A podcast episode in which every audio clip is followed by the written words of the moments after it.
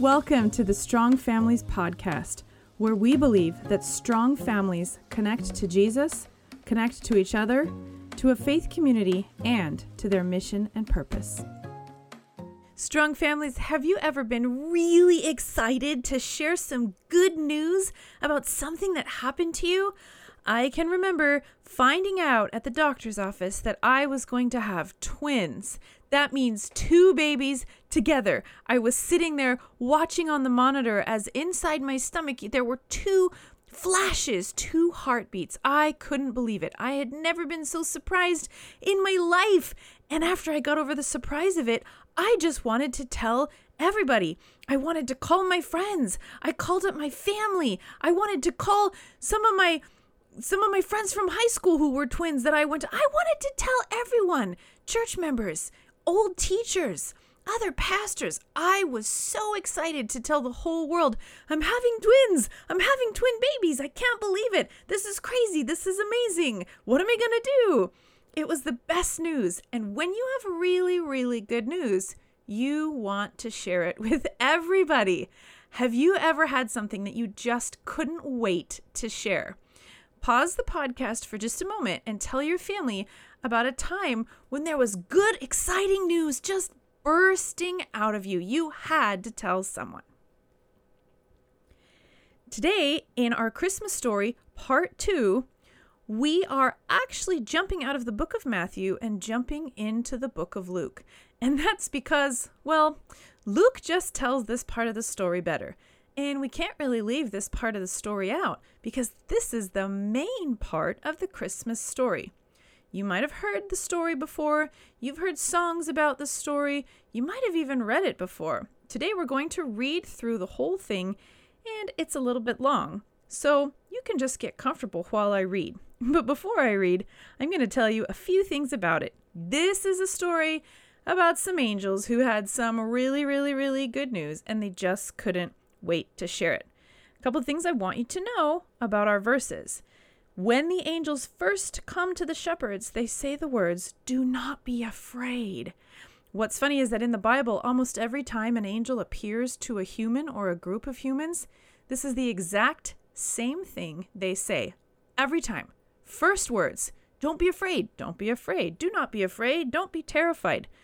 Why do you think they say this every time first? Well, it must be because the people are always afraid. It must be scary to see an angel. They're very large and very bright, and also they kind of appear out of nowhere. I think I'd be afraid too. So that's a normal thing to say.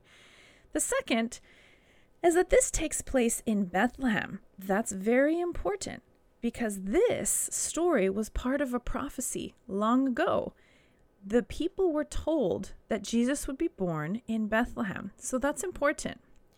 Now, the angels, when they came to earth, they expected everybody to be talking about Jesus being born, the Savior of the world. God Himself was actually coming down as a baby, as a human. They thought everyone would be expecting this and waiting for this and, and talking about it.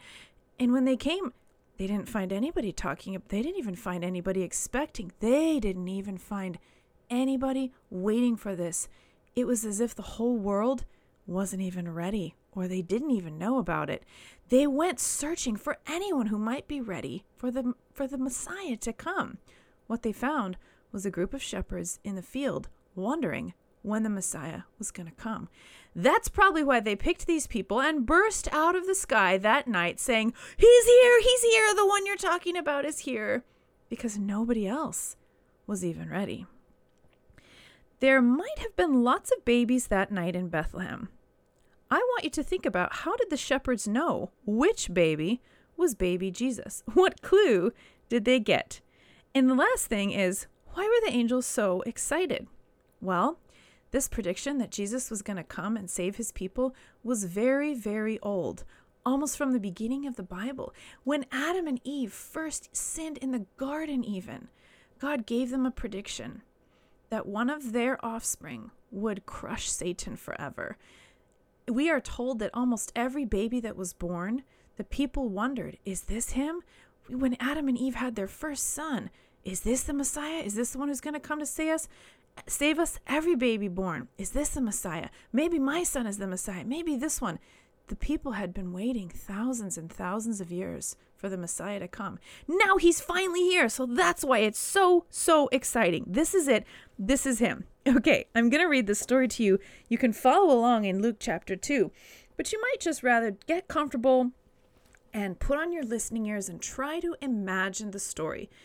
As I read, I want you to be thinking about what stands out to you.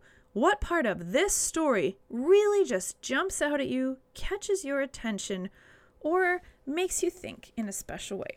Be listening for that as I read. Here we go.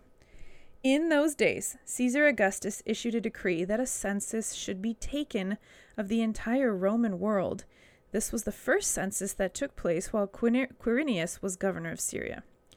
And everyone went to their own town to register. So Joseph also went up from the town of Nazareth in Galilee to Judea, to Bethlehem, the town of David, because he belonged to the house and the line of David. He went there to register with Mary, who was pledged to be married to him and was expecting a child. While they were there, the time came for the baby to be born, and she gave birth to her firstborn, a son. She wrapped him in cloths and placed him in a manger because there was no guest room available for them. And there were shepherds living out in the fields nearby, keeping watch over their flocks at night. An angel of the Lord appeared to them, and the glory of the Lord shone around them, and they were terrified. But the angel said to them, Don't be afraid. I bring you good news that will cause great joy for all the people. Today, in the town of David, a Savior has been born to you. He is the Messiah, the Lord. This will be a sign to you. You will find a baby wrapped in cloths and lying in a manger. Suddenly, a great company of the heavenly host appeared with the angel, praising God and saying, Glory to God in the highest heaven, and on earth peace to those on whom his favor rests. When the angels had left them and gone into heaven, the shepherds said to one another, Let's go to Bethlehem and see this thing that has happened, which the Lord has told us about. So they hurried off and found Mary and Joseph and the baby, who was lying in the manger. When they had seen him, they spread the word concerning what had been told them about this child, and all who heard it were amazed at what the shepherds said to them. But Mary treasured up all these things and pondered them in her heart. The shepherds returned, glorifying and praising God for all the things they had heard and seen, which were just as they had been told. Okay, take a moment, strong families, to share with each other what jumped out at you. Also, what does it mean and why this why today? Why do you think this particular thing jumped out at you? We know that Jesus is with us, that the Holy Spirit helps our ears and hearts listen when we read the scripture, and He has certain things stand out to us. So, what do you think God might be trying to say to you today through the part of the story that jumped out at you? Share what stood out to you and share with your family what you think God might be saying through it. You can also end with two more questions. There was no room for Jesus in the inn. Sometimes there's no room for Jesus in our lives too. How can our family make sure that there's a room for Jesus during this busy holiday season? And lastly, do we find anything about our faith in God so exciting that we just have to go around sharing it? If we could pick something, what is the most exciting thing that we would want to share? Merry Christmas, strong families, and enjoy talking about the Christmas story.